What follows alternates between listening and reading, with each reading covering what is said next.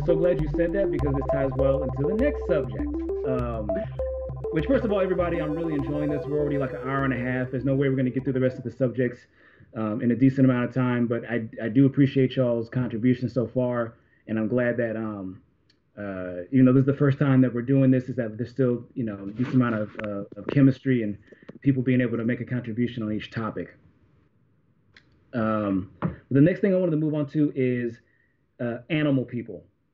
So there are people people who call themselves dog people or cat people or i.e., the people who say that I care more about animals or I have greater empathy for animals than people. Oh, I 100% thought you were talking about furries. My bad. Oh. I I was like, I, hey, the, the, most of them are nice.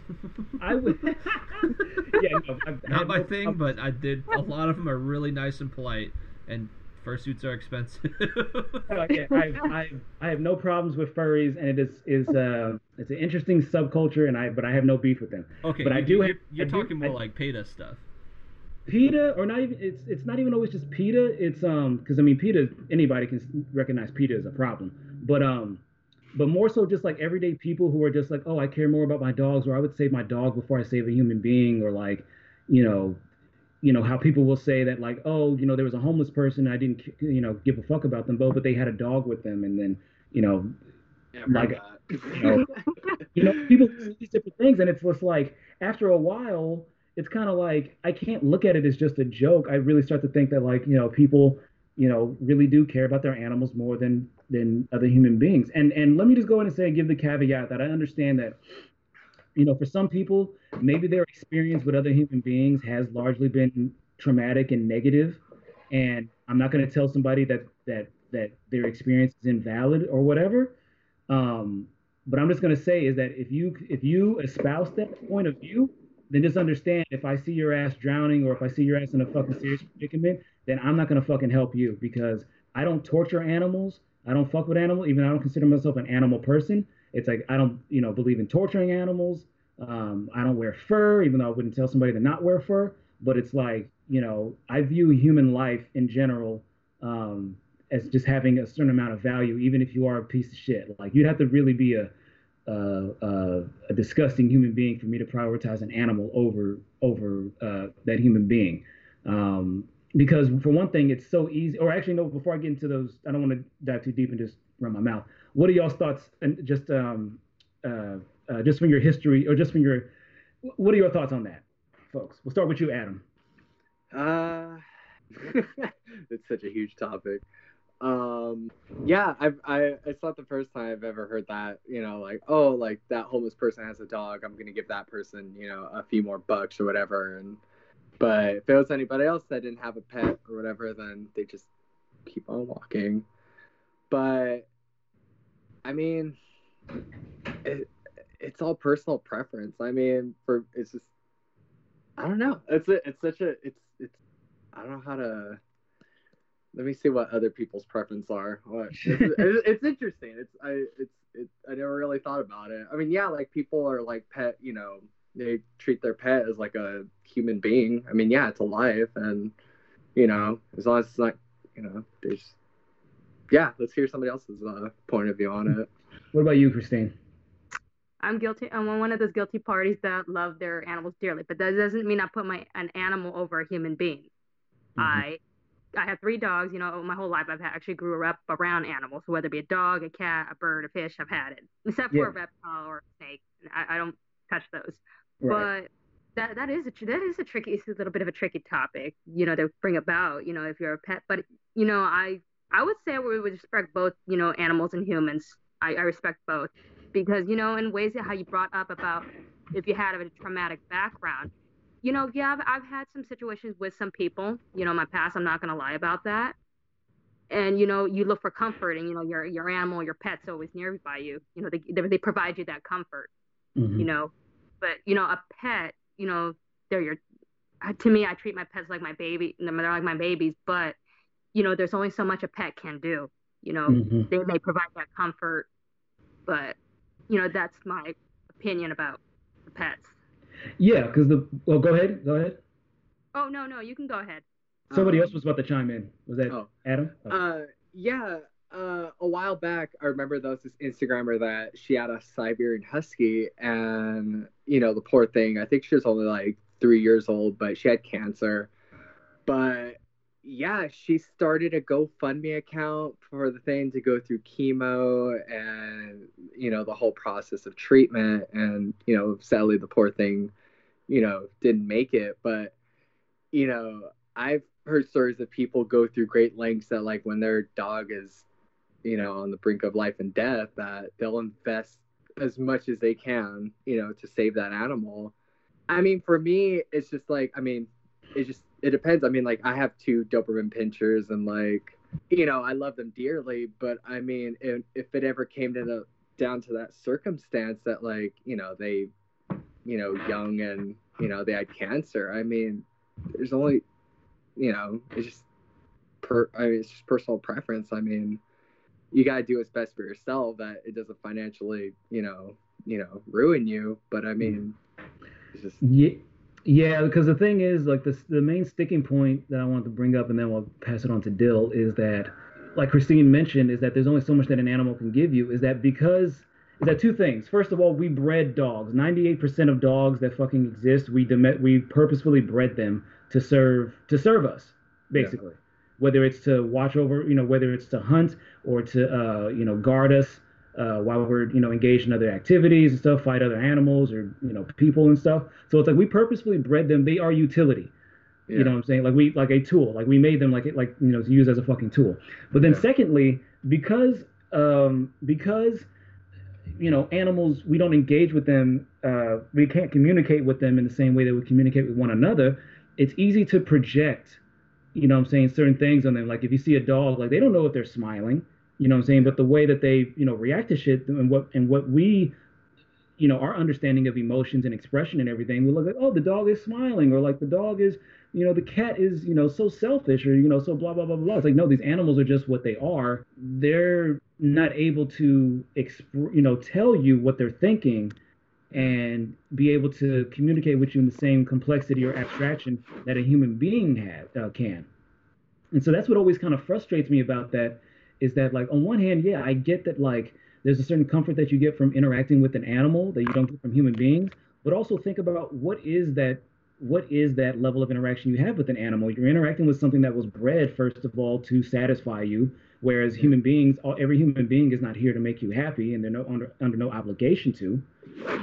Um, and then you know and then secondly you know this animal can never return the same level of ex, you know expressions and and it's basically like how people think they have a relationship with their favorite social media figure uh, the parasocial relationship it's like the same thing with animals you know what i'm saying you're always going to feel like you have this connection with it but it can never be returned to any degree you know in, in um, inherently um, but what are your thoughts on that Bill? Uh, I've got a lot. Uh, the, the the main one, the the immediate thought that popped into my head when you brought up the topic was uh, how much money was thrown down for uh, Australian wildlife versus how much money is thrown down for Flint. yes Yeah. yes, yes, so stuff, stuff like that. There's stuff like that because it's um it, it- the idea of like having that uh, hierarchy is is pretty fucked up. Um, Mhm. I- I see both sides, right? So primarily, I- I'm just out and say it. Primarily, I my beliefs line up with what you were saying, Brandon, where I value human life much more. But I've at least had the I've been able to empathize with with the like with the mentality of pet owners, um, because a, a big part of it is pets versus humans or animals in general versus humans. Is there's an inherent um, the good and bad of animals is that there uh, there's really no morality involved. They don't, for better or for worse. You won't have like an evil animal. You won't, might it might not necessarily have like a good one either. But you're not gonna have like a dog that's plotting to, to betray you. You know, and I think there's there's that purity involved with pets and with animals and people. I think that people gravitate towards because Mhm. they they know they can get that from animals, whereas humans, it's rare or unheard of. You know, for better or for worse. You know, and it- there's that there's that connection, and um, uh, you know, and, and in some ways, uh, animals too are sur- are somewhat surrogates for those sorts of relationships. You know, uh, the, the the term fur babies, as much as everybody wants to make fun of it, like I, I've come around to a lot of that sort of thinking because my, my, my twin brother has cats and like he's explained a lot of this to me in vivid detail like how it, it's on you like this this creature is depending on you like it, it, it'll die if you don't take care of it and so Mhm. there's that when something is depending on you there's that emotional connection involved so like i can Yeah. i can get you know i can i can get it but the the that wildfire thing pissed me off so much Yeah, I mean it's I mean the thing is and and and um, you know examples of that abound. Um, you know whether it's it's it's you know whether it's um, you know money being you know prioritized for like wildlife reservations, which I mean I do think that's important. But then when you also have like issues with homelessness or issues with you know huge economic disparity and blah blah blah blah blah, um, it's like okay, this is a situation. This is where it's like, okay, clearly you look at certain people as deserving shit, of deserving certain basic human uh, uh, or access to resources or whatever, and other people as not deserving. So like And- s- slight. I'm sorry to interrupt, but slight like I don't want to say like counter or even devil's advocate, but the thing to consider in all of this is um, there's not like a real separation of like there's not city versus environment. It's all one. Without sounding too much like a hippie, I mean this literally. It's all one planet.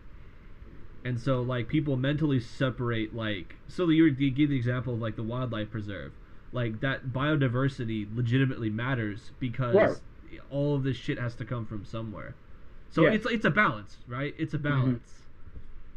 Yeah, because you know, like I said before, like even though I don't wear fur, I wouldn't you know tell somebody else not to wear fur. Um, not because not not because you know only the only reason being is that yeah, there's the you know way that fur is harvested, but there's also you know when you wear artificial fur or just artificial clothing and shit, there's so much uh, chemicals and um, you know waste and exploitation that comes from that or you know people talk about oh i'm vegan i don't eat any animals you know substances and shit. It's like okay but but land still has to be grazed and allocated to grow resources um, for for uh, to feed you.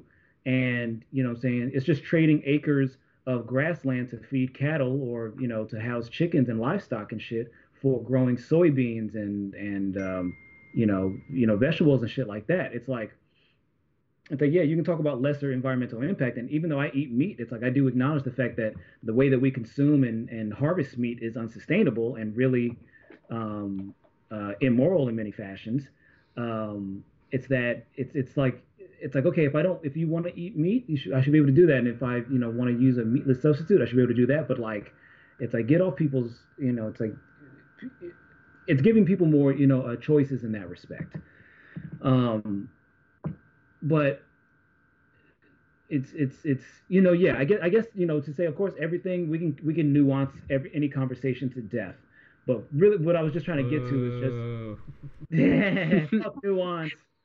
Um, but this basically the point I was just trying to get to is just get a you know a temperature check on where people you know just fall on the issue and why. And so it's just like yes, while you know I don't like you know animals being abused, I don't like you know you know blah blah blah blah. It's like when I see people making posts about like oh they abused an animal, well they deserve to die and shit, or that like um, to bring up an older example like with Michael Vick it's like yeah the stuff he did was horrendous and you know um, you know he deserved to get jailed and fined and shit like that.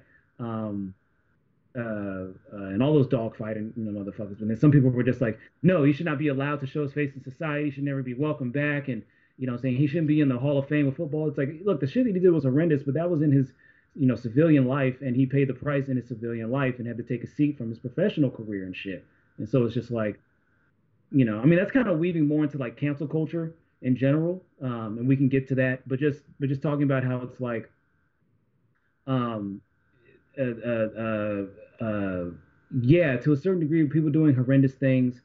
Um, uh, I err on the side of of, for the most part, allowing people to redeem themselves or to uh, uh, and just erring on the side of prioritizing um, uh, other human beings before before animals. Even though I don't even though I don't condone you know what I'm saying a lot of the shit like whether it's whether it's doing makeup tests on animals or the way that the meat is harvested or the you know factory farming and and shit like that and and like animal fights and cockfighting and dog fighting and shit like that. I think the reason that it's considered so heinous by so many people is the idea that these um, these creatures can't really defend themselves. Like a human being would be able to self-advocate, but the the creatures would not. You know. I mean, the thing is, a lot of I mean, the thing is that like people get killed by animals. It's like it's it's. Uh, And same, the- the same thing is- deal. same deal. I They, mean- they are amoral. They I- they right, are they're I- animals. Right, but but but here's the thing though, is that p- plenty of other human beings are being genocided or abused and and uh, in these fucked up situations and It's, shit. it's And and the not- same it's people not and the, binary. I, I'm not. I 100%. I'm not trying to. Like I said, I already. I agree with you, and I, I put human beings on the, the higher pedestal here because we make art. But I've thought about this a lot, guys. I've thought about this for years.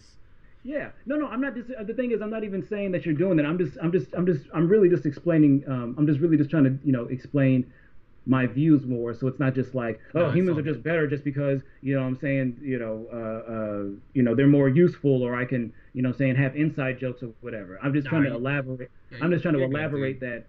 What was that? I, I just said you're good, dude. I, I Okay. for some reason I really felt the urge to play devil's advocate a little bit there. There's no problem with there's no problem with that. I was, you know, yeah, I was just saying that I'm just like it's just it just gets frustrating because now is a time when we depend on our human relationships more than ever.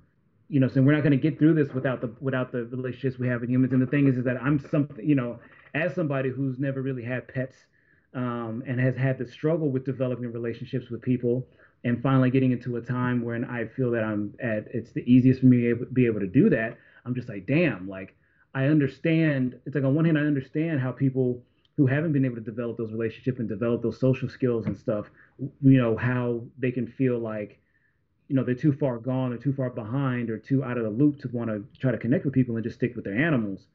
Um, I just feel like in the long run, there's a lot more value that we get out of the human relationships. Um, uh, so you so yeah, it's, it's kind of like just having more of a utilitarian perspective on it. So yeah, there's a lot of people who have that I share that emotional bond with, but most human beings are only I'm not going to have that bond with. They're just going to serve a function in my life, whether it's going about doing their jobs or just not bumping into me at the streets or you know saying not coughing on food that I would like to purchase from a grocery store. Hey, uh, uh Samboy, actually, could, could I ask uh, Chris- Christine a question? Okay. Um, Yeah, sure, Well, go ahead. yeah, like So, uh, sorry, on this. spoke for Christine.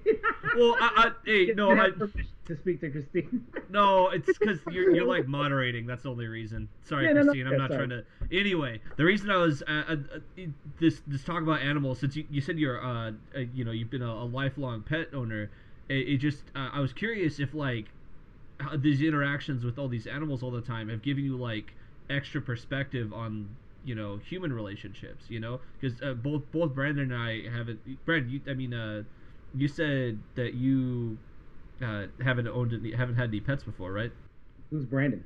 samboy i don't know why i keep bringing up this brandon guy no, it's all no, because I keep yeah, because I keep you know you know me. I'm all, I'm very I've been very inconsistent with my name. i was good until i wasn't Yeah, it's all it's all we'll fix good. it man. in post we'll fix it in post We'll fix it in post. That's right. No, but um, no, we had like a family dog when I was a kid, and I always wanted to Oh, own a shit, there rabbit, I, but I never wanted, but I never actually committed to it. So I Ah. we had a family dog, but even then I didn't interact with it too much. Okay. Anyway, so that Uh, point's gone. Whatever. Either yeah. way, I was curious, Christine. just just skip all of that. Just back to over here. If, uh, like I said, if um, if having pets has given you any extra perspective, Perspective, as in, like with dealing with people, like I, I don't know, does that question make sense? Um, more, more, let me give more of an example perspective. I'm trying, I'm trying to think. You know, I, I don't think it's affected me at all. Whether Okay. if, I'm, if I'm dealing with a pet or a dog, it, it doesn't, it, it really doesn't make, doesn't make really much of a change. You know, Okay.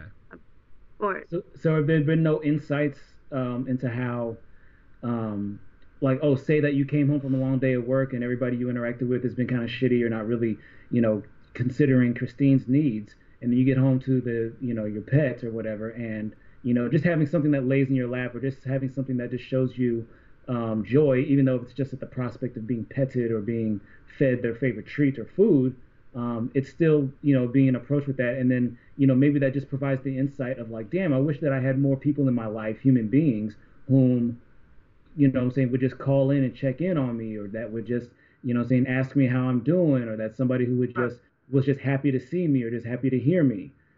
You know? Right. Has there been any of those kind of like insights about like interactions with pets and what and what it's made you think about your human relationships in that manner? Oh, of course. I'm sure, you know, I'm sure that if you, whether regardless if you're a pet owner or you, like me, like I'm a pet owner, you know, of course you'd kind of want that a little bit more of an interaction. You know, if, if somebody would give you a call or, you know, or message you or, like I said, I, you know, of course, there's some days that are like that, and then there's some days that I'm okay with it. You know. Mm-hmm. Right, right, right. Yeah. Um, Okay, sweet. So, uh, did you have any last, any final thoughts on that, uh, Adam, before we move on to the uh, the uh, uh, the next subject, which hopefully I'll remember by the time you uh, you answered this question? Uh, no, I'm pretty good. God damn it! It, it, it, I mean, I mean. I needed you to stall. well, I mean, yeah, human interaction is super important, and like right now, like you know, it's hard. I mean, I feel like I've been making a little more effort calling people and seeing how they're doing, but I don't really get much, not really that much effort of people hitting me up. Yeah. But but then again, like maybe you do have to make the move of like actually hitting other people up, and then it kind of and then it reciprocate reciprocate? Reciprocate, reciprocate. yeah. yeah yeah you got back it, and forth.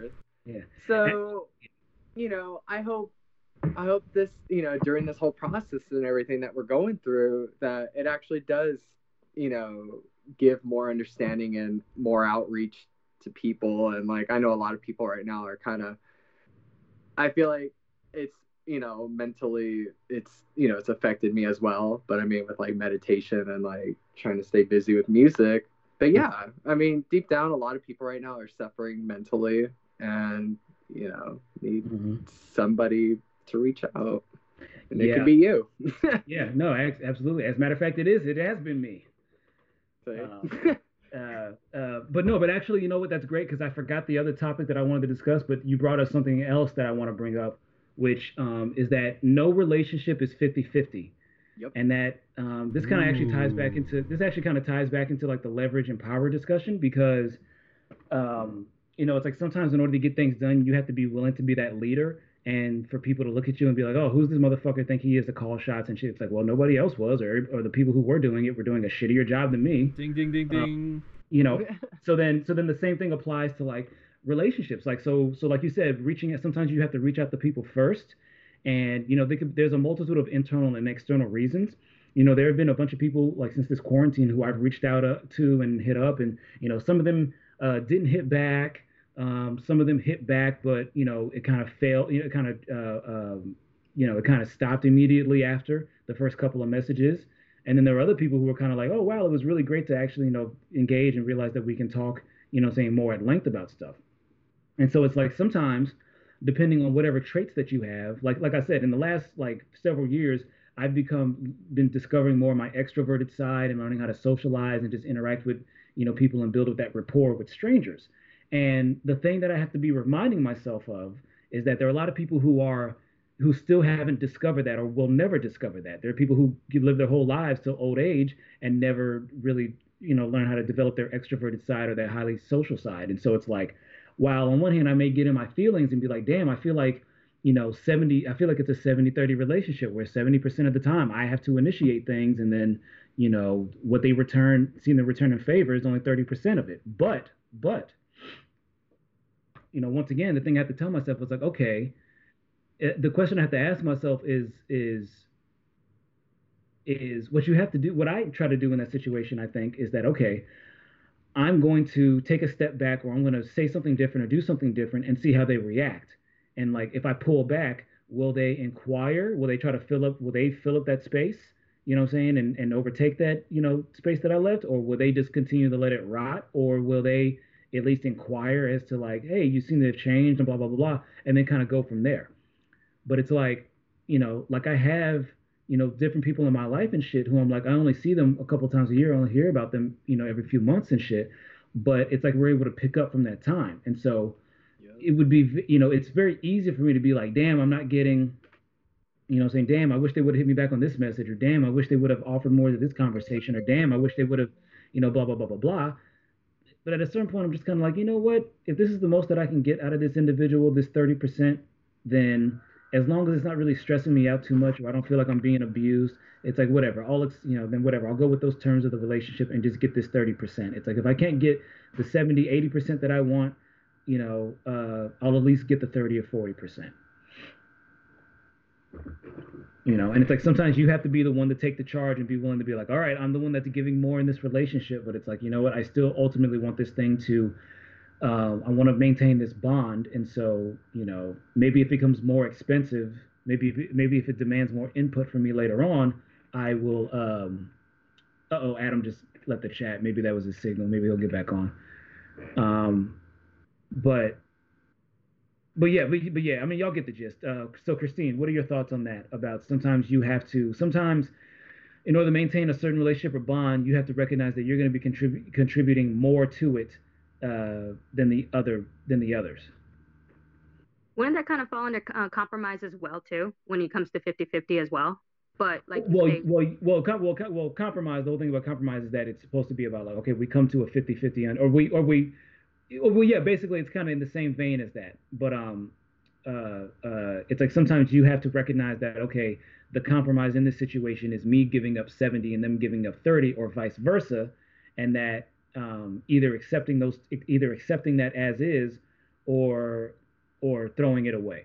Because some right. people will you know because sometimes people will get into arguments or get into fights and disagreements and be like you know yeah we we agree on these 10 or 12 things but the one or two things we disagree on we're going to completely throw out the whole the whole fucking thing. Right. And um, it's like my attitude like i said is, is started to change from you know canceling people in that manner or thinking about like oh this thing upset me so i'm just going to completely shut them off, out and just recognizing okay these are the spaces and this is the degree to which i can engage with them or these are the topics or this is what this person is willing to contribute and willing to offer whether for internal or external reasons but that's what it is and right. um, uh, just kind of and so it's less of a it's less of like like a like a uh, like a compromise like oh um um because because the compromise is kind of like okay we both kind of accept the fact that these are the terms whereas what i'm describing is you just kind of recognizing that oh this is just what this person has to offer so for example one of my you know like romantic partners um, whom uh, I rarely get to see because because she was living out here for a while, but then she moved back to her hometown across the country, and so you know I've seen her. We've seen each other a couple of times when we're in each other's states, um, but obviously it's not a regular thing. Now, I could just be upset and just be like, oh, okay, that was fun or whatever, and uh, just kind of let that just be a story or whatever. But it's like I still we still keep in contact, we still follow each other's posts and whatnot. And you know, if we're still single and happen to see each other again, then shit will be popping. But it's just like, you know, I don't have to stress about it. I'm not tripping over it. So it's like just recognizing that okay, I'm only going to be able to get you know get this much out of a relate out of this um, this bond, but that I still want to maintain that bond you know, even if that's the most I can get out of it. So what are your so about um uh so your thoughts on that? True, you know, you know, I've been kind of stuck in that kind of a predicament too, but you know, things just didn't work, and you know, that you had to let it go. You had to let it go. And this was like years ago, so and it's true what you state. You know, sometimes the opposite person's gonna have to put more and more, and that's what I did. I tend to put more. I put more a long time ago, and yeah, it, it blew up. Yeah. Didn't yeah. work. Yeah, I mean, see what you mean by you can give or take, or mm-hmm. like I said, or more person's gonna put more. Right, right. Like you have a th- like, of course, there's a threshold, um, you know, of, of of your limit, and um, but the thing is, it's just recognizing, okay, if you're okay with the terms of, you know, whatever. Um, I just hit up Adam. Hopefully he'll uh, maybe it's just his internet connection. Maybe he had to go to the bathroom again, but um, uh, hopefully he gets back on the chat. But Dylan, your thoughts on uh, on on that, on relationships or not, and not just like romantic relationships, but just the bonds that we have with other people in general are not 50-50. Well, what you're talking about was 100% the entirety of my 20s. Like right. everything that you just described. Um, and so like when I started out, like as as 18 year old Dylan, I I saw my philosophy was like if I shake your hand and I learn your name, I consider you a friend. You know, I was like really really idealistic, and I, I made the mistake of thinking that everyone would give the same amount to any sort of relationship that I was giving. And long long story short, I agree with both philosophies that it is 100% okay to just cut somebody out completely if uh, if they're just not bring, bringing any sort of like positive contribution to your life. And I think the older I get, basically what you were saying, Brandon, is that to expect, as sad as this sounds, to be okay with expecting less from people. like Yeah, I know that basically- sound, that sounds fucked up, but uh, like it's it's healthier, be- and you you basically have to like have these mental thresholds for people. Mhm. And the, the I think where things get really really messy is finding out where those are. Yes, because you only know, you only learn through that experience. You only learn by offering, you know I'm saying, yourself up and either being rewarded with either being reciprocated or either being your actions um, being reciprocated or being ignored or being abused or, you know, whatever. So it's like you have to actually go through that. But it's like that's what built, you know, it's like you have to go through it. Um, you know, like I was talking with one of my, um, when uh, uh, uh, somebody who I was dating, and before, and uh, we just recently, like in the last months uh, before the the pandemic and everything, we had been chatting again or whatever. And um, one of the things that she related is that because she was, I mean, we're both late bloomers, but she but she was even later. And one of the things that she mentioned was that because she had waited so long to start dating and developing romantic relationships and shit, a lot of the stuff that people had gone through in their teens and their early 20s, she was only discovering in her mid to late 20s Oh yeah. And um, it's so the thing is is that like yeah maybe it was kind of a, maybe in there's always a trade-off. So yeah it's there's you know benefits to not getting tied down with that shit and the stuff that romantic relationships can entail during that time in our lives. Um, the thing is is that if you do eventually want that down the road then you're to have to basically learn from scratch um, at a much later time in your life when you have when you're much more set in your ways and when you have a much more finite idea of what it is that you want. And so maybe that's limiting and so that limits the pool of potential um, uh, partners and whatnot. You know um because i'm you know because i'm somebody who was like the opposite of you where i was very much like you know it, it was more like self-sabotage where i would look for any reason basically to to uh, not fuck with somebody or to decide that um, um, oh, Adam's saying that his phone died and he can't use the computer because his uh, uh, somebody else is on it. So um, Oh. he'll check he'll check back in on five. Maybe he'll be able to come back in or not. We'll see. Um, but um, but I mean, if y'all can still keep going, I probably still could go for at least another 45 minutes or an hour if y'all are still Holy up for it. shit. I know I know it's a lot, but the thing is, I'm probably still gonna edit, get 15, 20 minutes. So it'll be it'll be, eh, you know. And plus I'll break and plus I'll break them. I'll break the thing is I'm gonna break them down into segments and stuff. Like I'll break them down into like 10, 12, or 15 minute segments and shit.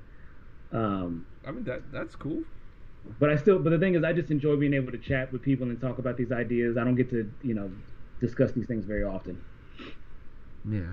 Um, but in any case, we'll try to keep it moving. You still there, Christine? Yeah, I'm still here. All right, awesome. Um, so, but yeah, it's like me. I kind of had the opposite, where like I would self sabotage and look for any reason to kind of like, uh, fuck this job and just walk away, or drop a class, or just walk away from interacting with somebody, and just kind of, just kind of let myself just sit in that in that immediate emotional response of, oh, well, fuck it. Um, you know, that's that's you know done, and and and you know not do that. And some people, you know, I've been able to repatch those those bridges with and, and rebuild those bridges. But it's like looking back, I'm just like, God damn, like I threw away so many bonds and relationships and shit for no good reason, or walked away from shit, you know, for no good reason. And it's like, yeah, on one hand, it was good to learn to do that. It's good to be able to have those traits and be able to learn when it's, you know, when you're not being satisfied and you're you're doing things on terms that aren't, you know, you don't want.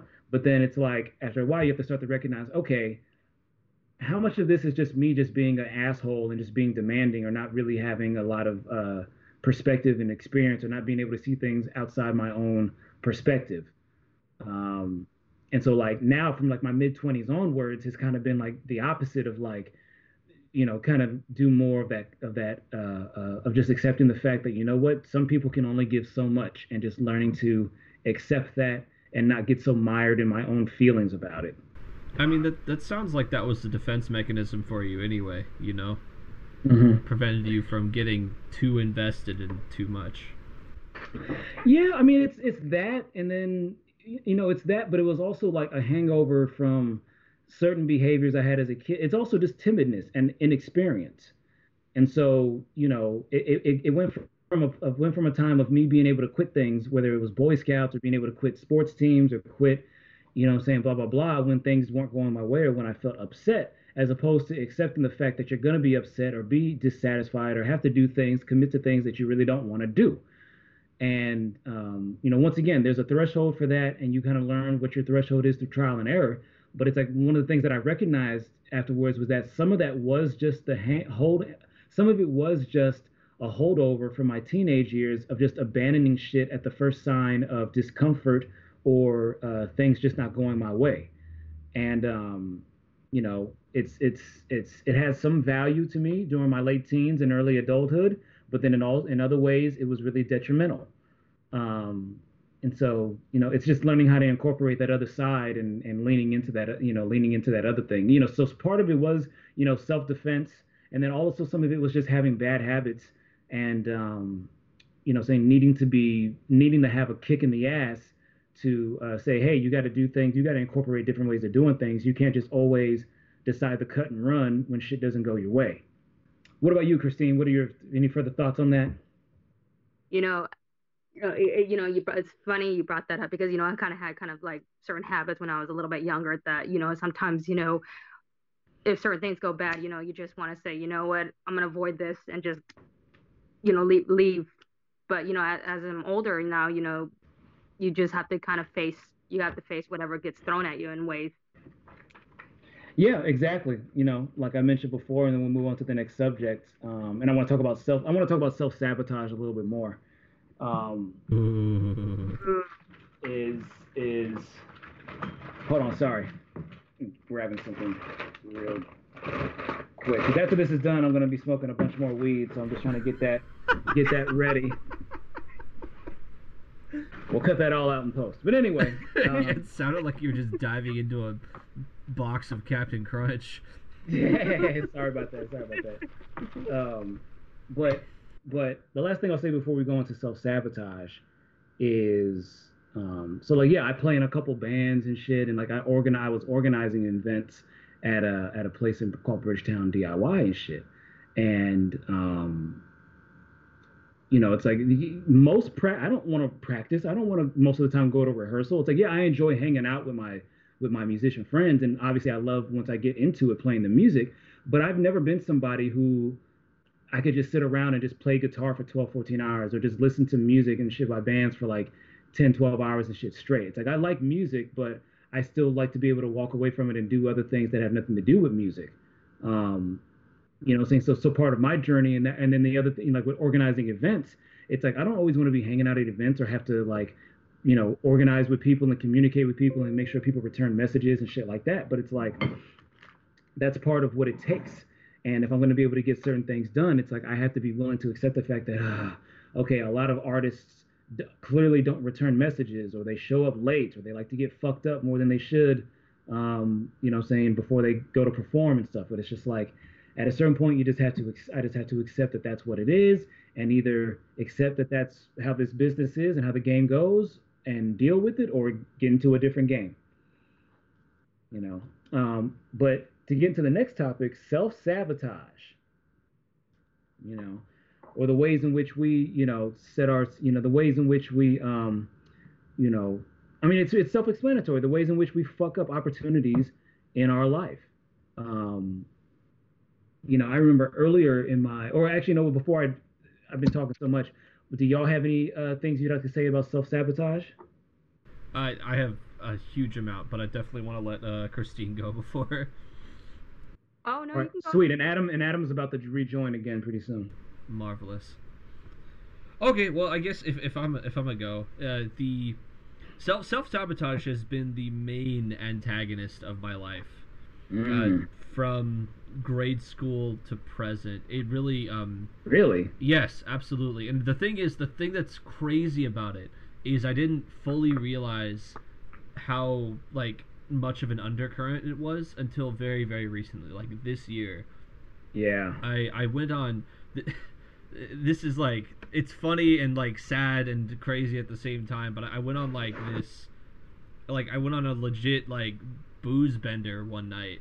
Like got super shit faced, and the crazy thing was I I realized that I, I had like had this epiphany about the all this under uh, of this undercurrent of self sabotage. Where anytime I'd get too close to like making a really big uh, sense of progress, I would like Mhm. have to kick myself down a notch, and it, it had been happening at, at that point for over a decade.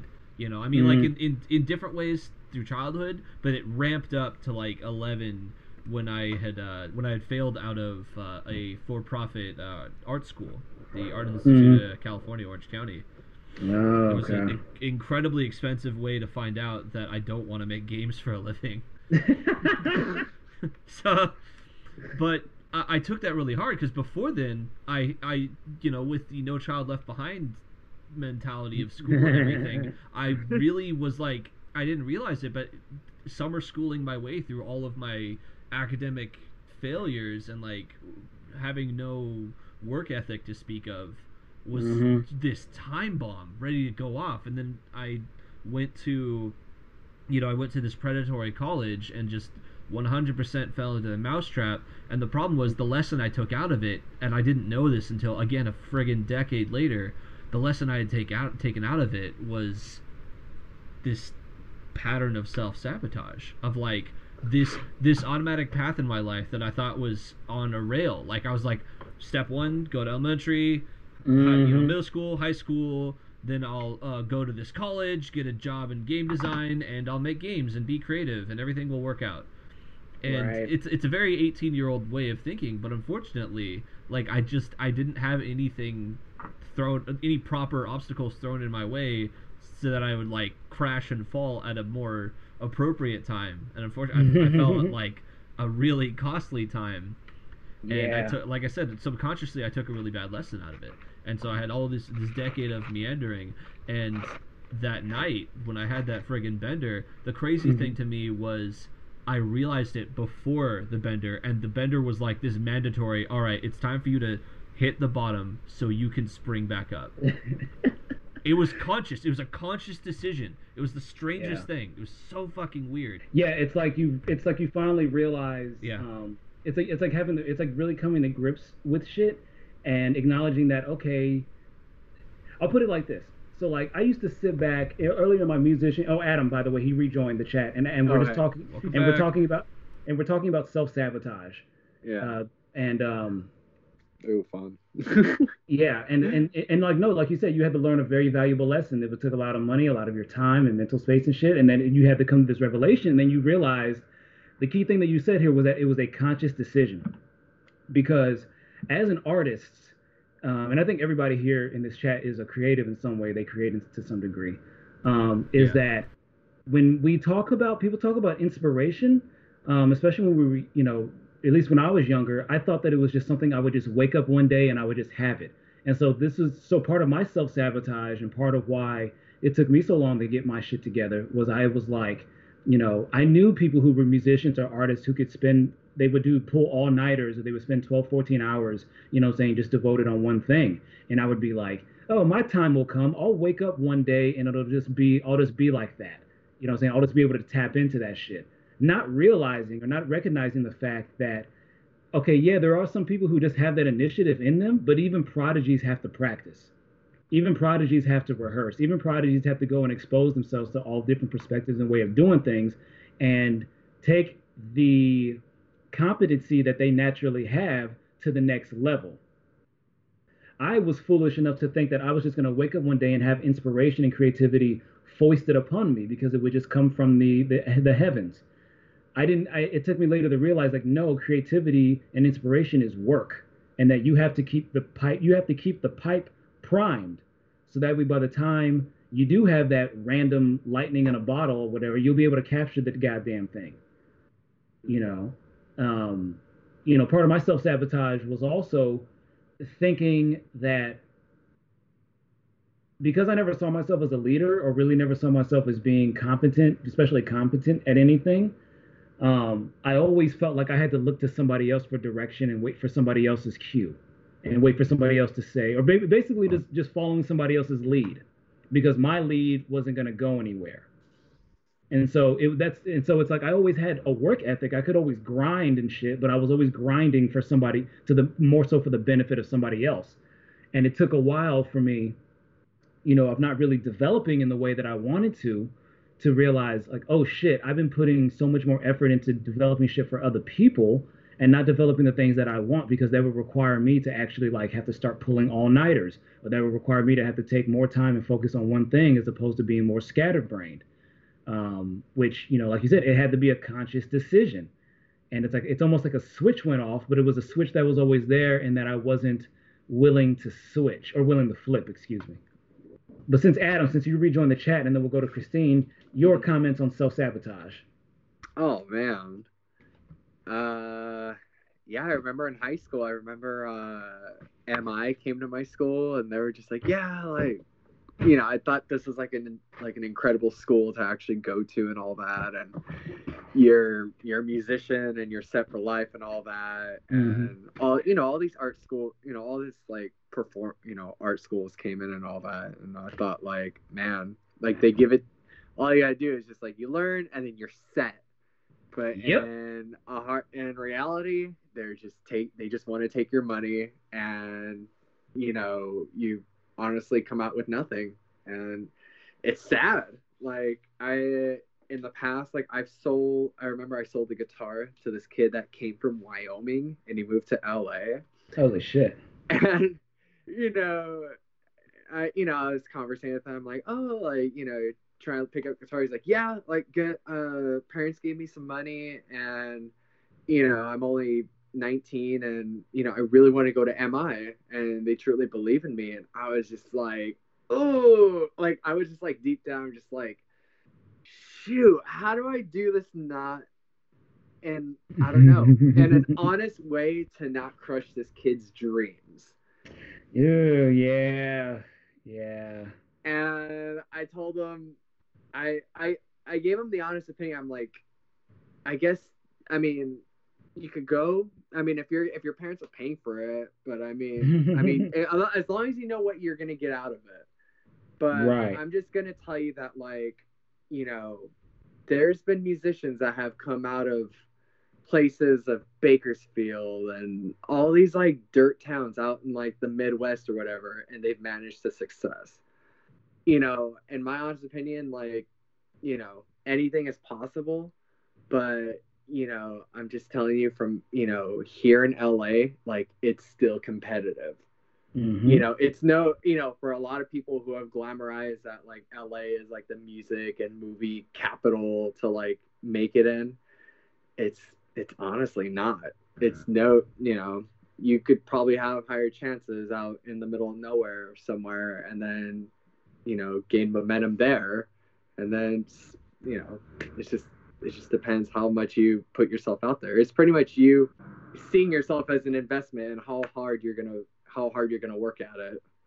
You know, yeah, like there's yeah. you know, for me, you know, I love to write music and I feel like it's hit me a, a like hard lately with uh with writing and that just comes down to just a lot of screwing up in my life, which mm-hmm. I honestly don't would never take back and that's yeah. just how art is like i don't think i've ever heard of anybody's story that they've managed to succeed but not start from dirt yeah we're not str- we're not even starting from dirt but just like struggle or having to come to some having to come to grips with sides to themselves that maybe you're as, as sometimes it's referred to in psychology um, is that embracing your shadow or yeah. recognizing your shadow is that you have to accept the fact that like no that you uh, you know, I'm saying that you are, uh, you know, whatever your vices are. Maybe you eat too much, or maybe you're prone to, you know, getting too high and slacking on certain obligations, or you know, you're prone to, you know, doing those things. And it's like you shouldn't keep hiding from those things. Just accept the fact, yeah. like, okay, I do this shit, and like, okay, what are certain behaviors and mindsets and conditions that I can, what's in my control that I can do to offset those negative behaviors instead of pretending they don't exist or that I can be above them. Yeah. I mean, I honestly think it's all timing. and you know maybe it's not your time yet you know when you want things to fall into play for as much as us as human beings we try to force it like a like an opposite puzzle piece or whatever but Mhm. you know everything is all timing and when it's meant to be it's it's gonna happen maybe maybe somehow the universe doesn't want you to have that but there's gonna be something else in store for you you Mhm. know and that's what i've come to terms with like with some things in life that like you want and i mean i don't know what other people's preference are on that I mean, Yeah. if, What about you, Christine? Self self sabotage. interesting. You know, I can agree with a lot of, you know, everybody's opinion about self sabotage. You know, for me, I have been through self sabotage from teen to, I would say, mid 20s now. Uh, when I mean by the self sabotage, I mean by behavior and opportunities. Behavior, when I was younger, I always allowed, I always self basically, I always allowed everybody to run over me. I always, you know, I really didn't really say much or, you know what, I just let whatever now is to now I'm being a bit more vocal and being more, you know, respectful or say, hey, you know, I don't like that. I'm gonna put you in your place. Right. Opportunity, you know, I've been kind of lucky and sometimes on opportunities because there's an old saying, you know, opportunities only come once. You know, in, in my terms, you know, I've been lucky some opportunities have come twice. So I always try to, you know, jump on those opportunities. Mm-hmm. Mm-hmm. Yeah, we don't always, um, you know, we don't always, we, we get upset when things don't go our way, but then we're not always honest with um, if we actually prepared enough, if we actually did, you know, met the mark of, of requirements, the basic requirements um, that it takes to get things, uh, certain things done. Um, you know, sometimes it can be easier to to to just kind of look at the way that you to feel exhausted or to feel strain in doing certain things and be like, okay, I've exhausted myself or I've expended a certain amount of energy, but not realizing that, okay, but in order to but in order to actually achieve the things that you want, you have to go past that limit. Like you have to test your limits in that capacity. And then that's when you find out, like, okay, can you really can you really stomach the requirements that it you know takes to you know make it a certain thing like what adam was saying you know we live uh, um, or we're you know we're relatively close to la or whatever this socal hollywood and shit and so you know they they make billions of dollars off of that shit of, of keeping people coming from all over the world that if yeah if you can make it in that hollywood is the place where you know some random motherfucker can come up and come through the ranks and shine and you know saying off the merits of their art and hard work and, and blah blah blah blah blah. And the, and the thing is, it's just like you know whether it's the revelations of a, like a Harvey Weinstein or whether it's um, uh, uh, or, or or whether it's seeing the the uh, intervention of like intelligence and uh, and government agencies into getting films uh, made, um, basically making them like quasi propaganda or basically just making them propaganda for a mainstream audience. Um, you know saying or just the or just the you know the the the the bullshit that successful artists and closing ranks and pulling the ladder up behind them you know what I'm saying? It's all the other bullshit that they don't tell you about. They just sell you on no you can come here excuse me you can come here and you're talented and make it or whatever. When the thing is the vast majority of y'all aren't going to make it. I know a bunch of people you know it's like I did the opposite after I left high school. Um, I was living in Pomona I was living in Chino going to school in Pomona and then after I went to North Carolina. Most people who I talked to of course are like why would you come out here from out there? I was like I was like, because it's fucking expensive, it's hard to fucking make it, and I don't feel like I can compete right now. I don't think I actually admitted the last part, um, but that was deep down what I was thinking. I was like, damn, I don't know if I can really compete if I actually try to step up and put my best foot forward in this shit. And the thing is that in, when I look back, I wasn't prepared. I wasn't ready. Um, it was just a really, but like Dill, like you said, it was just a very expensive uh, way to figure that shit out. you know that I wasn't that I wasn't that I wasn't ready. But at the same time, it's like it, it's it's at the same time it's like you know what? Sometimes you need the fall really hard, or sometimes you really need a hard revelation um, to help you come to grips with shit and make you realign uh, uh, uh, your way of thinking and your behavior. You know, maybe maybe if I would have only moved one state away, or if I only would have moved like an hour away, you know, would it have been easier for me to throw in the towel and just come back at the first sign of trouble and just fall back into the same habits that I, you know, was trying to get away from, trying to break?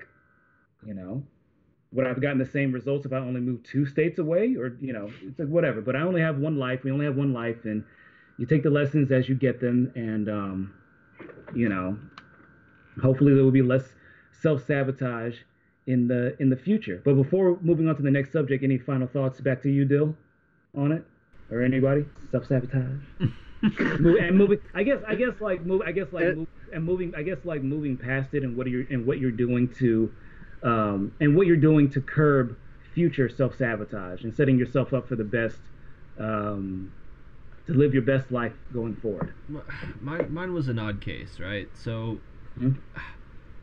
with my with with mine, again, as weird as this sounds, it was an almost literal adversarial relationship with mm. self sabotage, and it was like this constant undercurrent, uh, like that's below the surface, and a lot of it is like how you talk to yourself, like. Mm-hmm. Ha- having to shoot down negative self-talk is like a constant you have to be vigilant mm-hmm. like it because you're going to gradually steer yourself away from where you want to go and that that's mm-hmm. what i like to this day i always have to like catch myself like nah nah nah nah, nah be nice be nice mm-hmm. because like it has an effect it it yeah 100% gets you down after a long time. It'd be like the same thing as having an external force be abusive for that long. But it's you. Mm-hmm. yeah yeah. No ex- exactly. It's like it's like you know how some people try to diminish like oh you know how can you say online abuse or that somebody was bothering you online? Just turn it off. And it's just like no because those thoughts get in your head and you know once things just get repeated after a while it's like just because of the way our brains work you know it just massages it massa- uh, it's not even massaging it it's um well yeah it's massaging it you're making your you the more that you keep certain ideas or thoughts in your head the more that it just reinforces them just from being familiar. It's like listening to the same, like to a song that you hate 50 times. You know, saying after a certain amount of times, you're actually going to start singing along to the tune, and you'll be like, "Wait, I fucking hate this song. Why am I singing along with it?" It's just because you got acclimated with it, and that's just how human beings are. We get acclimated to shit, even if it goes against, even if it cuts against um, what we actually like or what we're actually into. And so, um, you know, like you like you just said, you have this adversarial relationship with it. Um, I don't think that's too strange. I think a lot of people, what we have to do is accept the fact that, you know, like we like we get groomed, we get conditioned to thinking a certain way about ourselves and how the world works. And actually, this will tie into the next subject very well.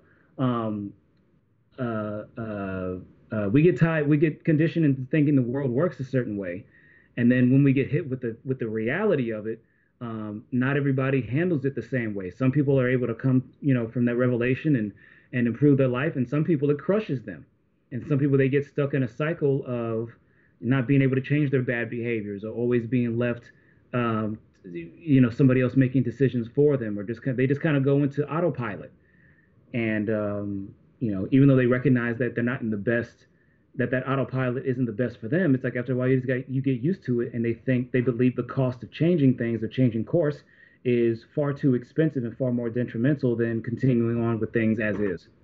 You know. But moving on to the next subject real quick, it's it's the myth of meritocracy. Meritocracy is bullshit. Good um, talk.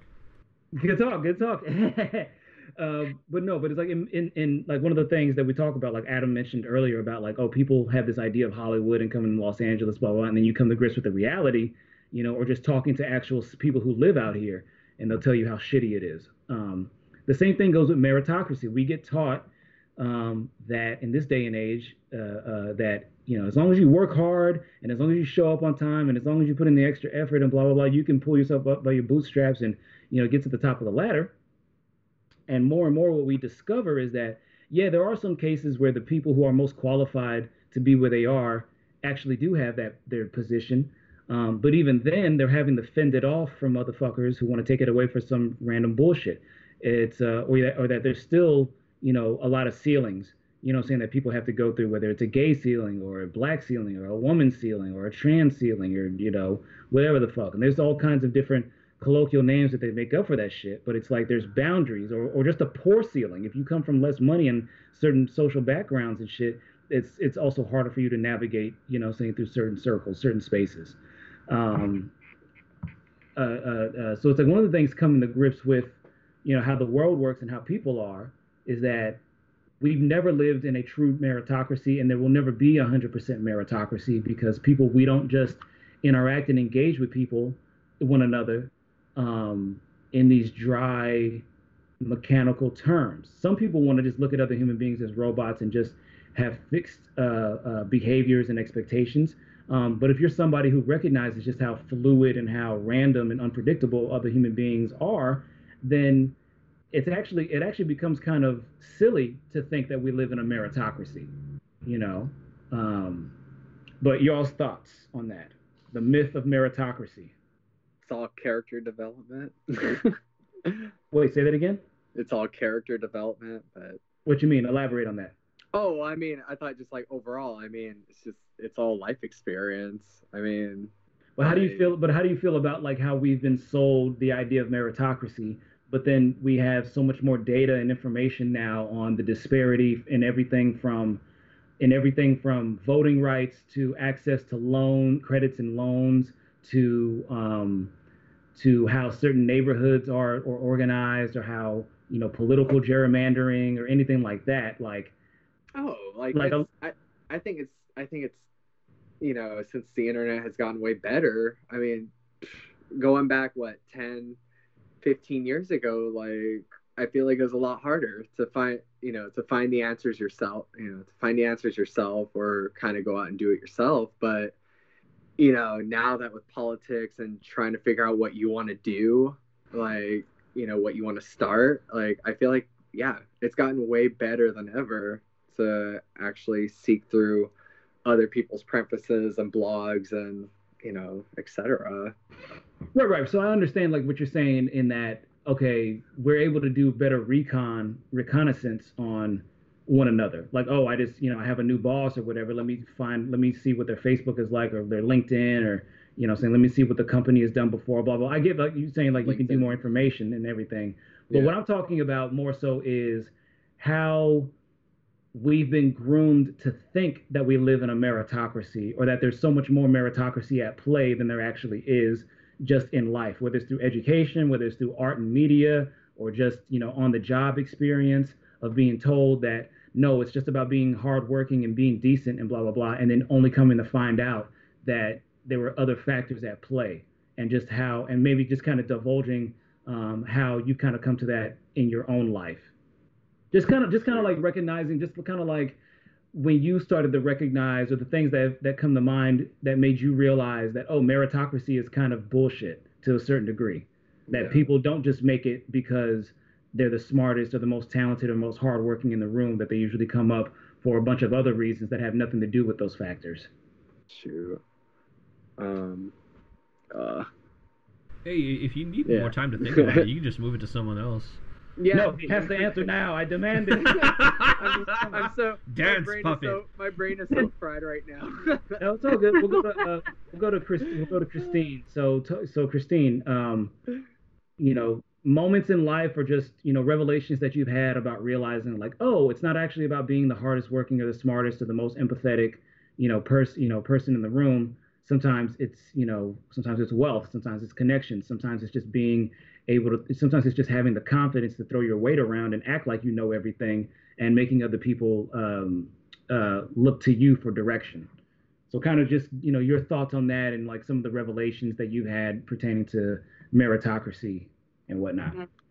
that's that's quite tough but i'm to kind of bring up something you know i don't have you know the wealth or the connections like you know I, I don't have any of that i was always basically brought up that hard work basically leads you to other things. That's why I was brought up. I had kind of a uh, kind of an old fashioned back old fashioned background. I was brought up, you know, I really looked up to my hardworking grandparents, but also the meritocracy, how you say how something can be, and then you pull the real and then the real cover. I will kind of put that towards my job as a caregiver. What nobody doesn't realize as a caregiver is you really sacrifice a lot. Mm. And by that means by you're really putting your body on the line too as well. You end up getting kind of health. You kind of get health issues too as well. You you mm-hmm. sacrifice in a way you're so kind of in your social life. So, you know, somebody always tells me, you know, you're so lucky to be a caregiver and all the. the I bet you, you know, there you, you know you, you, get so lucky. You know, you work from home and all this stuff, and it's not all that glitters. It's not. Yeah. Yeah, yeah. It's funny because I mentioned uh, this will be real quick. I, I mentioned to my father the other day because he was talking about caregivers and whatnot. He's like, "Man, bless them." It's like, how do they do all that? How do they do all that and then maintain, you know, all a life outside of that? And I told him, I, and I told him, I was like, they don't. I was like, a lot of them, like, you know, your life is usually centered around your patients or um, around your work. You have very limited social life, and that a lot of times it's not very well paying work. So a lot of them are struggling.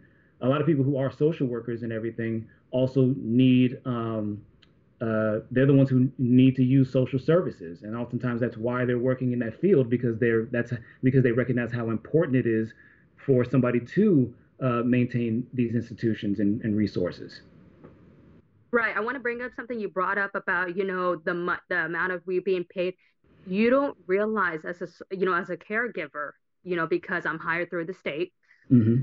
we had to fight for a raise in our money. I don't know. We were 10, 20, and then we were 10, like every year it would up, go up to 25 cents. So, you know, we paid 11.25 an hour. Just recently, you know, a bill got signed in and the bill got signed in January. So now we're up to 13 an hour. So we had a fight. I mean, every every I mean, we were lucky to get maybe 50 cents if you were a raise, but most of the time it was always a quarter. So wait a wait a minute, isn't the actual minimum wage like 15 bucks or 14 bucks right now? No, I'm actually getting paid 13, but you know the taxes and everything else I get it, taken wait, off. It depends wait. on the county, Sam boy. Depends on the county, like you know, like San Francisco, like up north, they get paid 15 dollars an hour. That's still, oh my god, it's, I, it's oh not statewide god. yet. Oh, okay, okay, yeah, that's what it's, I. It's by okay. county. Okay, that was my mistake. Right. Um, wow, that's fucking nuts. No, but yeah, no, yeah, absolutely. I didn't know it was that. I didn't know it was that low. Um, oh yeah, but also different states too. You know, sometimes you'll get paid nine bucks. You know, it depends on the state too as well, and, and their programs. So caregivers, you know, if you're hired through your state, you know, you get. It depends on the wage. You know, sometimes you can get high, sometimes you can get very low paying. That's so criminal. Because and the thing is that like, and I'll hand it over to Dill to talk about meritocracy bullshit in just a second. But the analogy I wanted to make real quick is that like I served tables for a long time, and it was only the only time I served tables when I was in North Carolina. Now the rules out there, they're a right to work state, which basically means that they don't have to have a real reason to want to fire you. It could be like, oh, you looked at me wrong, or you stepped on my shoe and didn't say anything, or blah blah blah blah blah. Right? They can use any fucking reason to fire you. And then another thing that's a part of that state with that is if you are if you make your wages through tips then they can legally pay you below the state minimum wage. Now, mind you, the state minimum wage in North Carolina was already like five or six something dollars, right? That's the state minimum wage. They legally paid us two thirteen an hour, and um, you know, and it's just like good luck after that. And then to even get food stamps, you have to already be employed or have a child. So if you don't already have a source of income, then you can't even you don't even have access to the social services that are available to help you uh, just maintain in the fucking society. You know, so I definitely understand. I definitely understand what you're saying about like different states and county and how different rule. You know, it's just like, oh, I hate the fact that I hate the fact that there are certain things that are not done on a in a federal way in a standardized way that certain states and counties get to do their shit, you know, any fucking way they want to. Um, but Dylan, your your your contributions on the myth of meritocracy and recognizing and, and recognizing that sometimes the people who have power, positions of power, didn't get there through uh, quote unquote righteous means, or they didn't quote unquote earn it. You almost started a uh, states' rights uh, discussion there. That's why I skirt. That's, dude, that's why I skirt. I know. Skirting the line, dude. That's why. That's why I'm skirting right away. But the thing is, is that it's just like, you know, like I said, there's no one. or way. Well, the thing is, is that like there's no one. Like I said, human beings, we don't live in in terms of one philosophy or one idea. It's all good. Like it's all good. I'm teasing you. Yeah, as far as meritocracy goes, um, I actually I don't think it's. Uh, I have to agree. I disagree with you slightly, in mm-hmm. that I don't think meritocracy is dead or a false, a, a false concept. I think that it's uh, it's not sufficient by itself. Well, what I was, what I, what I, or is what that I, what you were arguing? Well, what I was saying is that it's we're being it's oversold. So it's not as all right. Let me just. Like, let so me, I'll just say my piece. I'll just say my so there's other so there's other factors that go. Basically, what I'm saying isn't so much that like oh you'll never get anywhere on your merit or most people don't get anywhere because of their hard work. What I'm saying is that oftentimes there's a lot of other factors that go into sure um, besides yeah. merit, and that sometimes it's the things that aren't merit that override, or that there are certain things that override merit. Okay, uh, let me let me just come out with it. I think it's it's, it's yeah. a 50-50 mix. I think f- half of it has to be your work ethic, so the merit- meritocracy. The other half has to be um, how sociable you are, or, or how uh, how widespread you can be. You know, um, mm-hmm. how you can how network you yourself. yourself. yeah. And I, I can't speak from experience because I'm trying to do that. I, I, mentioned at the very beginning of this that uh, I'm a Twitch streamer and I'm I'm awful at marketing. I'm friggin' garbage. I don't know what I'm doing. but I can recognize when other people are and they're they're doing the the work in for you know for marketing and for the content itself and through that marketing being personable and being present you know and i think almost unilaterally whatever business you're in whatever sort of industry you you you have to have both you you have to be sociable you have to be you have to get along with people it's very very difficult to be some sort of woodcutter in the middle of the Appalachia and like have a crazy stock portfolio. You know, like you mm-hmm. you have to you have to have both. Right, you have to work with people, and and the thing is like, excuse me, is that like I was talking the same woman who I mentioned earlier who I used to date or whatever, and we chat. She works um, at a you know big corporation or whatever, and she's an assistant um, in a creative department. And one of the things that she related was how you know how she gets along with everybody around, but that she's not really included in you know, but that she's not really included in like the social stuff. And she's like, at first she was like, well, I don't really want to do it, but that she starts to recognize that, okay, that my skills and my talent and my work are only going to get me so far, and that I have to start schmoozing a little more. And I was basically right there with her, and I was just like, yeah, you kind of have to put yourself out there to be like, hey, you know, even though even though deep down you don't really want to hang out with people or that you don't really want to engage in that conversation, it's like trying to find a way in which you can be engaged and interact with people that to that extra degree so that way you can supplement your merit and be like wow you know what so and so is a hard worker and i really like them and i really get along with them or that they seem really cool and we can put them in different situations. Like hey what about you coming you have dinner? We're going to be talking with you know such and such you know who work over at these offices and blah blah blah blah blah. Yeah and it's, it's not inherently negative. It really isn't because um it's straight up you could have all the talent in the world and you could have a prospective audience but neither of those things are going to go down if the other if one party doesn't find the other you know? Mm-hmm. like it's um it's a it's a weird slant because you know marketing has like such a, a negative like trickery what horrible mm-hmm. wizardry is advertising going to try to convince me to do next but, manipulation yeah yeah it has a manipulative uh, slant to it and you know a lot of that's deserved but mm.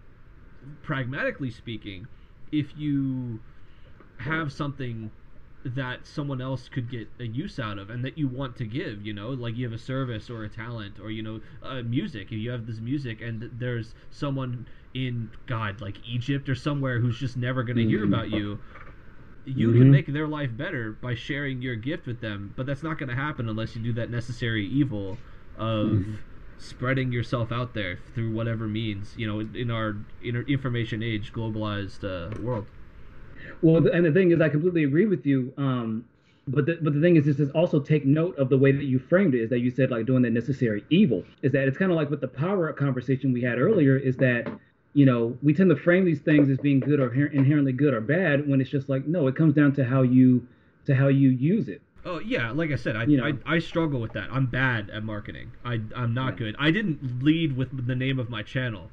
Like mm, that's oh yeah. You see what I'm getting at? I'm bad at this. Yeah. No, no. I, I said I'm a Twitch streamer. That, like I also understand. Yeah. I also I also get where you're coming from because like I said, we grow up being conditioned to think, you know, like you said earlier with manipulation. Like we grow up thinking like, oh, marketing is manipulation, and um, just like we always, just like we get taught to think oftentimes, oh, government is automatically evil or automatically authoritarian and it's like no it's not it's not none, none of these things are 100% this or that. Yeah, it's that marketing it's sure. is a way for you to for people who normally wouldn't find you and normally wouldn't be able to deeply invest in your shit to kind of get a brief 10 to 15 second introduction to what you are you know and um, and then hopefully be hooked or not. Because the thing is there's always going to be you can only reach you can only develop that deep bond you know that that that really personable intimate relationship with people to only so many people but the thing is is that like if you want to expand and have that and have that availability or excuse me be um be uh accessible to other people outside that intimate circle, then you have to be able to, like you said, stretch yourself out and market and be able to present yourself in a way that somebody who only has 10 seconds to dedicate to you, or hell, even five or seven seconds, can be hooked on your shit. As opposed to thinking, no, you have to sit through, you know, my three-hour podcast in full. otherwise, you're not. Otherwise, you're not really down, and you don't, you know, and you're not a real fan. It's like, no, fuck that shit. Um, you know, but let's go back to Adam because he didn't. Um, let's go back to Adam uh, and talking about like meritocracy and the limitations of it, and how you have to look beyond and that how we and that how also we have to stop framing stuff that isn't about meritocracy is that we have to stop putting meritocracy in and of itself on a pedestal and that we have to stop demonizing other shit besides meritocracy because any one of us would use our relation to one another to give ourselves an advantage you know i'm saying in a situation. Oh hey i didn't realize you know hey did you want to come up in line with me? And no no no it's fine don't worry about them you can come in line up here with me um, you know, saying, or if somebody says they're like, oh, I really need some extra toilet paper and I can't find any in the store, it's like, hey, you can come cop some for me or whatever the fuck. You, we're gonna use our relationships. We're gonna use other stuff besides merit. Um, yeah. It's just about putting things in perspective and recognizing when the recognizing the limitations of it. So, um, would you like to make a few comments on that?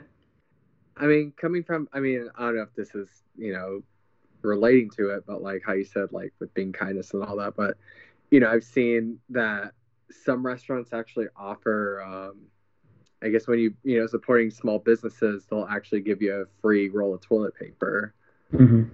yeah and it's just like trying to find alternatives in that way of um i don't know I hear, that... I, hear, I, hear, I hear i hear what you're getting at in that restaurants are you know in one way that they're one way they're trying to distinguish themselves and, and keep themselves pre and keep themselves relevant yeah. in conversation is being like you know because a lot of restaurants aren't operating, or there are some ones that are strictly doing drive-through, but you know, um, um, it's like there's still a lot of stiff competition for that. Uh, so then, how, what's one way that you can sweeten the deal or kind of help spread your name is being like, yo, there's five or six restaurants on this block, but this is the only one that's offering toilet paper with each purchase and shit. Yeah. You know, saying so it's like you're you're so the thing is I get what you're saying is that it's operating with the sense that you can't just think like, oh, our food is good and we've gotten good reviews and this particular critic likes us, so then everybody should just naturally find us. And it's like that's not how it works. People, you don't know, you don't know what way people are going to find you. That's why if you go into your analytics, if you're, if that's why if you go into like your analytics on YouTube or whatever, you know, streaming service or whatever, it'll break down to you what age what age groups tend to listen to you. It'll break down what days and what time of days people tend to listen to you. It'll break down uh, how long people visit, you know, listen to you, what devices and, you know, what country and blah, blah, blah, blah, blah. And it's like, you know, this is all telling you where and how people are finding your shit. So that way you can continue to fine tune the way that you present your stuff and what topics you discuss and how you do it to help um, engage, in, you know, engage with your respective audience more or disengage if you find that you're attracting the wrong kinds of uh, wrong kinds of people. Either way, um, so no, it, it does fit. Um, you know, because I was just talking about how we need to look beyond just you know meritocracy and not always look at it, not always look at meritocracy in and of itself as a good thing, and not always look at like you know nepotism or other things that don't have anything to do with meritocracy as inherently bad. But yeah, we got a we're closing in on three hours, so we'll just kind of cut to like the last couple last couple topics. So one thing, another thing I wanted to talk about is, and this will relate back to like the coronavirus and shit, is that be wary of, because I've been seeing a bunch of memes and people talking about like, oh, because basically because human um, in industry has had to uh, has taken a hit and we've cut back on a lot of production and, and the shit we normally do. Like, oh, the water is cleaner and the sky is clearer and you know, you know, less allergies and shit like that for people. And it's like, yes, that is a good consequence. And then some people are saying, or I'm seeing excuse me, some posts, some people saying that like, oh, um, Corona isn't the disease. Human beings are the disease. See how see how the world would be without us. It, it's, it's it's like look, human beings are not a disease. We can organize the way our way to do things. Yeah, there's always going to be waste, and yeah. there's always going to be waste associated with us. I mean, until the, until every individual dies, there's always going to be runoff and, and bullshit like that. But we can already reduce the way that we consume and we can already change the way we do this shit. And by the way, um, don't ever let somebody use this shit to get you down because the vast majority of pollution in this fucking world is created by less than like half a dozen companies around the fucking world. Yeah. Okay, so if they if these people are talking about oh you know oh the water's so clean and the air's so clean, it's like oh you know human beings are the disease. No, these greedy fucking capitalists and these greedy fucking people who run these factories and these sweatshops who don't want to change shit and get and improve conditions and make things better for people because that would cut their margins. No, they are the fucking disease. And if you want to say somebody doesn't deserve to fucking exist, they're the motherfuckers that don't. Yeah. Because what? have Oh, go ahead. Go ahead. Oh, no, I was thinking about the other day how, you know, how a lot of people who have to work at home and all that, if that might play a role after this, that maybe, you know, this might reduce, tra- you know, people, actually people working maybe, you know, maybe three to four days out of the week instead of five, you know, kind of, you know, limiting, you know, if it's possible that like you know people that are adapting to working at home mm-hmm. if that's going to be the fact then i mean you know just this just thinking out loud but Yeah. you know i would it, mind dude. like if like for these people that you know say for instance like they make you know $20 an hour but Mhm. after all this if if they told me like oh well you can actually work at home and i mean you can Mhm. you know come into the office two days out of the week but we're gonna deduct we're gonna take you know we're gonna cut your check by two to three dollars Yeah. i would i wouldn't mind i honestly truly wouldn't mind you know saving gas and Mhm. you know carbon footprint Mhm. like that would make a huge change in our habits and you know re- and you know helping out with climate you know reducing climate change No, I absolutely agree. The only problem with that is is that the people who can work from home, those jobs, it's already so small. Like most people, um, most jobs require people to be on site because um, just because the way our economy is structured, like we have a consumer society based Yeah. society, and so it's like I think it's over like seventy percent based consumption, which means we need people out, you know, buying, um, you know, buying furniture. We need people out, you know, saying. Uh, uh, um, you know, saying buying new phones. We need people out buying this shit. And it's like, yeah, more people are buying stuff online, but the vast majority of purchases and shit still happen face to face, and most transactions happen face to face. And Yeah. so, what this whole crisis has shown is that so much of our economy is redundant and um, decades behind because Yeah. a truly efficient economy would you know what I'm saying, have the means to be able to take care of their people and allow them to still be productive in the midst of this uh, in the midst of this crisis. And so the thing is, I completely agree that like if I could do my job from home and they pay me, you know, the same or just a little bit less, or maybe I have less hours, I'm like, fuck yeah, I would do that and just try to make up that income doing other shit. Probably focusing more on my creative creative yeah you know, which I'm doing right now. You know, because the thing is, like the whole example I gave of people who repeat stuff like that, even if they don't necessarily know it, what they're repeating is um, the philosophy of eugenics and ecofascism. Now, what that means, if you uh, uh, uh, eugenics, for those that don't know, it's basically um, treating human beings like plants and like animals. Like, oh, we can breed certain traits and certain behaviors and stuff out. Which it's like, it, which is like, yeah, you know, when when people's groups mix, yeah, skin tone and hair and you know different predispositions to diseases, yeah, that's all you know, very, that's all very real. Um, and, and actually happens. But eugenics was specifically designed because um, it was designed by Western Europeans at first to designate um, Eastern Europeans um, because they'd be like, oh, their tongue, their, their language or whatever, their religion or their social practices made them inferior to the more quote unquote enlightened Western Europeans. And and then you know and then basically as Western Europe started to colonize the world, they just applied the same thinking to every other group of people they came to interact with. And so, um, you know, eugenics is basically just the philosophy that there are certain behaviors like, oh, criminality or uh, intelligence or morality that can be literally bred out. And so eugenics was the basis of the Atlantic slave trade. The, it was the basis of um, uh, the Holocaust. It was the basis of, uh, hell, even Stalin implemented that shit to a certain degree.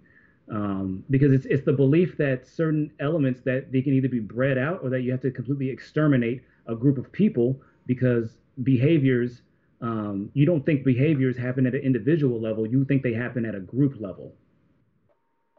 Um, and then eco-fascism, which is just adding eco as in ecology and fascism, is basically the uh, is basically like the people who recognize that the environment is doing better and that and that the way that we live is um, detrimental to the ecological system, but that their but that their solution to it is fascism, or in other words, that a certain number of people and types of people need to perish in order for um, the prosperity of a of a select group of motherfuckers. So so be so it's like be wary of that because that person whether they whether they're who's repeating that shit they may or may not be aware of it um, that they're repeating that shit. That that basically what they're saying is that oh some people deserve to die because um, some people deserve to die for the benefit of, of other people because uh, the way that they behave or the way that they you know act or think is uh, is uh, is uh, is in- inherently inferior and needs to be disposed of. Let's go to Christine first. Wow, to think of something, you know, tell that to my allergies, you know, for people to say, oh, the air cleaner and all this stuff, because my allergies are not having it right now when yeah. it comes to the air. But you know, uh, you know, I'm I'm gonna I'm gonna have a mixed answer on that one, mixed, mm-hmm. because I feel maybe both parties are to blame. You know, you know, I've been seeing pictures all over the internet. You know how there's people are saying, "Oh, look at the water's clean," or you know, the air, the pollution. You know, mm-hmm. I'm very mixed. Mm-hmm. I, I would say everybody plays a part and a role. Mm-hmm. Everybody. Right, but I mean, the thing is, is that like there is, it is weighted differently. So like, right.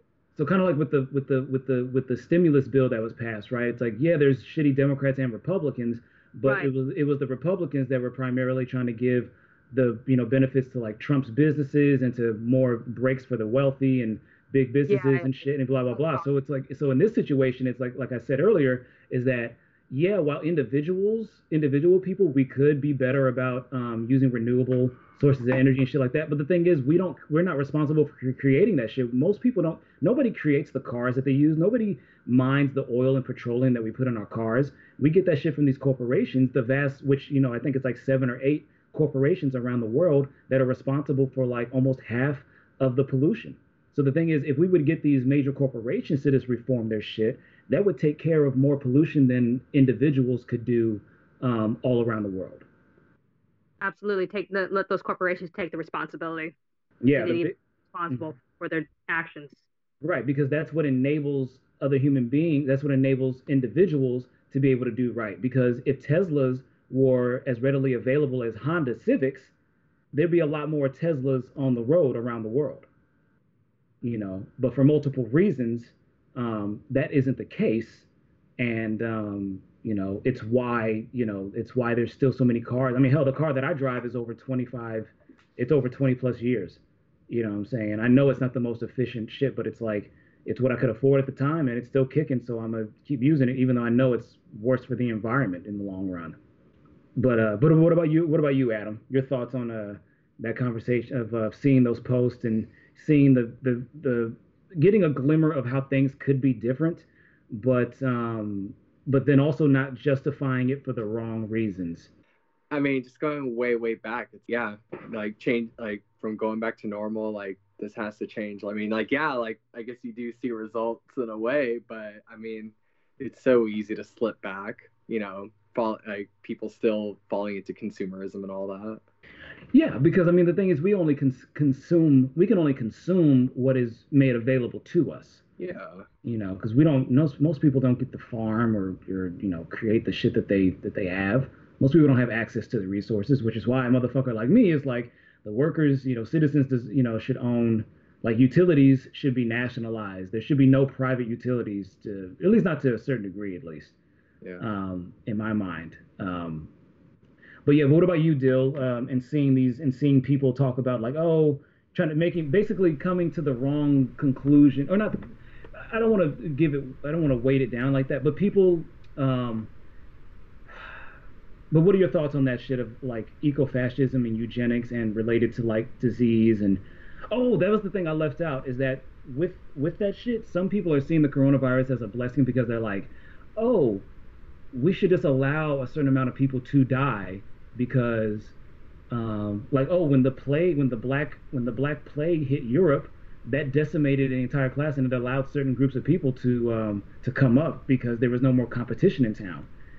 I see a lot of I've been seeing a lot more people who have those kind of cynical takes, and not even always just right wing people, but just also left wing people who are just like, look, we need a certain number of people to die off because that'll make the system more uh, efficient. And the thing is, if you pay attention to what's happening in these hospitals and shit, you would know that's the complete opposite effect that it's having. So would you like to elaborate a little more, Dill? Yeah, I'm gonna tackle that one directly. When uh, when people say that if you know X number of people would die, the world would be better, they're not fucking talking about themselves or their family. They have someone else nope. in mind. Mm-hmm. Mm-hmm. It's always it's always somebody else. It's never me or my family. It's every, for some reason everybody who says that shit, no matter how low on the totem pole they are, they always see themselves and their people as the exceptions to the rule. Yeah, and and that's that's why that line of thinking is ultimately flawed and immediately flawed because mm-hmm. they're, they're not they're not thinking it through and they're not taking in the full repercussions of what that thinking is. And then it, it, that, that sort of language too is really bad because anything that lowers a human being to being less than a human being you know, mm-hmm. if you say, "Oh, people are diseased," again, they're not talking about themselves. They don't think of mm-hmm. themselves as a disease. They're thinking of someone else, someone specific. Mm-hmm. Mm-hmm. And so, like I said, that that that sort of like language, you know, like you want to be romantic about it and see this beautiful earth, but like that shit gets people killed. Yeah, exactly, exactly. And that actually um, uh, goes into uh, one more thing. I think we'll get into the, like the last two topics. The last topic, just to kind of get it in y'all's minds, is um, the fact that voting will not save us.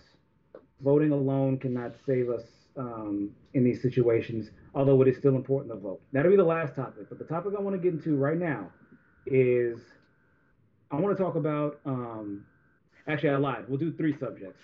The last one will be voting will not save us. The second one will be individuals versus institutions. The one that we'll get into right now that's still kind of on the back of the last thing is romantic the romanticization of nativism or primitivism. So there's along with that, like you know, people talking about oh, human beings are disease, or that we need to revert back to you know life being less, having less technology, or going back to the way things used to be in some imagined primitive paradise where there was less technology and less medicine and shit like that. It's like the thing that people don't accept is that um, you know part of the reason why human beings have been able to uh, become what we are is because of how much we adapt to our situations and make the most of whatever's there. And so motherfuckers talk about like, oh, you know, life was so much more simpler before we had microwaves or before we had, you know, blah blah blah blah blah. But it's like you're not considering the fact that tons of people were dying from all kinds of diseases that we have vaccines for, shit that you're vaccinated for. You know what I'm saying? Um, you know, people imagine themselves people imagine themselves as being more ready for the collapse of society or for things to revert back when there was less technology than they actually are. Like most motherfuckers, if you told them that they couldn't use cars, automobiles anymore tomorrow, um, and that they would just have to go back to using bikes and shit, yeah, they would be cool for like a week. And then they would have to, uh, uh, and then they would be talking about, damn, I have to make multiple trips to go to the grocery store, or you know, I, I, you know, or, or whatever kind of bullshit. Like people don't really take into a, they ro- over romanticize this idea that oh, if I go and live off the grid, that, that's probably the biggest thing that I've encountered. I've, I've encountered a lot of people who talk about oh, I want to live off the grid and just be by myself and you know blah blah blah blah blah. They see it in the movies and they think it's all that it's it's uh yeah it's romanticized. Yeah, it's this it's this it's this kitschy idea of that oh these people were able to live this life and that it's it's this every it's the um I forget what the term is, but and it's always it's almost always with men, but it's this idea that oh I can be the everyman that I that I can be you know super strong and super agile and super intelligent and super resourceful and I can handle all of this shit. You know what I'm saying? And then you never take into account what if you get a fucking stomach flu? What if you eat some bad food? What if you you know what I'm saying you get um, um, uh, you break a leg or you fall unconscious and shit, and you're the only person around for 30 miles. That's legit the plot of Into the Wild. yeah, uh, Into the Wild was that yeah. was that the one was that the one with uh, Leo? Uh, no, no, this one's older. Uh, I just looked it up. A 2007 film. Mm-hmm. Oh, okay, okay, okay. It's it's it's a guy having that that faulty line of thinking of just like p- more pure. But his problem, his you know, his ultimate. I guess I'll spoil it for you. His ultimate downfall is uh, he's not properly prepared, and he, you know, he, he doesn't he doesn't adapt. Like he Yes. eats some bad food, and just like that thing you were like joking about is legit how the film ends. Is the guy eats a bad pair of food? I mean, a, a bad batch of food, and like gets paralyzed and starves to death. It's it's messed. Ugh. Yeah. I mean, and the thing is, and the thing is, is that like you don't even have to go off the grid for that shit to happen. There are people who don't get found for weeks or months who live uh, in these condominiums, who live in these apartments that have dozens or hundreds of people living in them. You know, um, so it's very easy to just fall off or just have something happen to you, and human beings just not other human beings not even be able to come um, and assist you. And then it's like you want to make it harder for them because you have this you know kitschy notion this cute notion that somehow that that that the trappings of society are so overwhelming that you would be better off. And, and the thing is look I'm, I'm not a city person. I've never enjoyed like really being in the city unless i absolutely have to. It's just too much for me. Um, i like being in more low-key settings. But i also but once again i accept the trade-off with that. I accept the fact that being further away from the center of shit means that when I when it comes time for me to actually want to use that stuff, it's going to be um, a little more out of reach. It's going to take a little more effort to get to it. But but it's like I accept that, and um, you know, if I were to go, you know, suddenly go up and get into the woods, I would definitely be getting a lot more prepared than a lot of these motherfuckers who profess to be so ready for it would. What about you, uh, Christine or uh, Adam? Any further thoughts? Uh, I mean, I love camping, but I mean, if it came, but I mean, if it came down to that stream, I mean, it is that is a bigger challenge, and you know, yeah, it's you know, thinking about your next. You have to be thinking about your next meal, and I think that's really shitty. Yeah. it's it's hard, but I mean, it's just if it has to come down to those circumstances. I mean, yeah, it's. But I don't think there's anything glamorous about that you know trying to trying to figure out a way to capture water uh you know fighting off yeah fighting off animals yeah, diseases and you know all that other shit. What about you, Christine? Any thoughts before we move on to the next one? Well, it's going to be kind of simple. I think it just depends on the circumstance of the situation that we're put in. That's how I would put this as. Mhm. Like, put it, you know, like right now we're all being, you know, to our homes, and, you know, some people are, are okay with it, and then some people are just not, they're not heeding words, so to speak. Yeah, true that for sure. Yeah. All right, so we move on to the second to last topic, which is individuals versus versus institutions.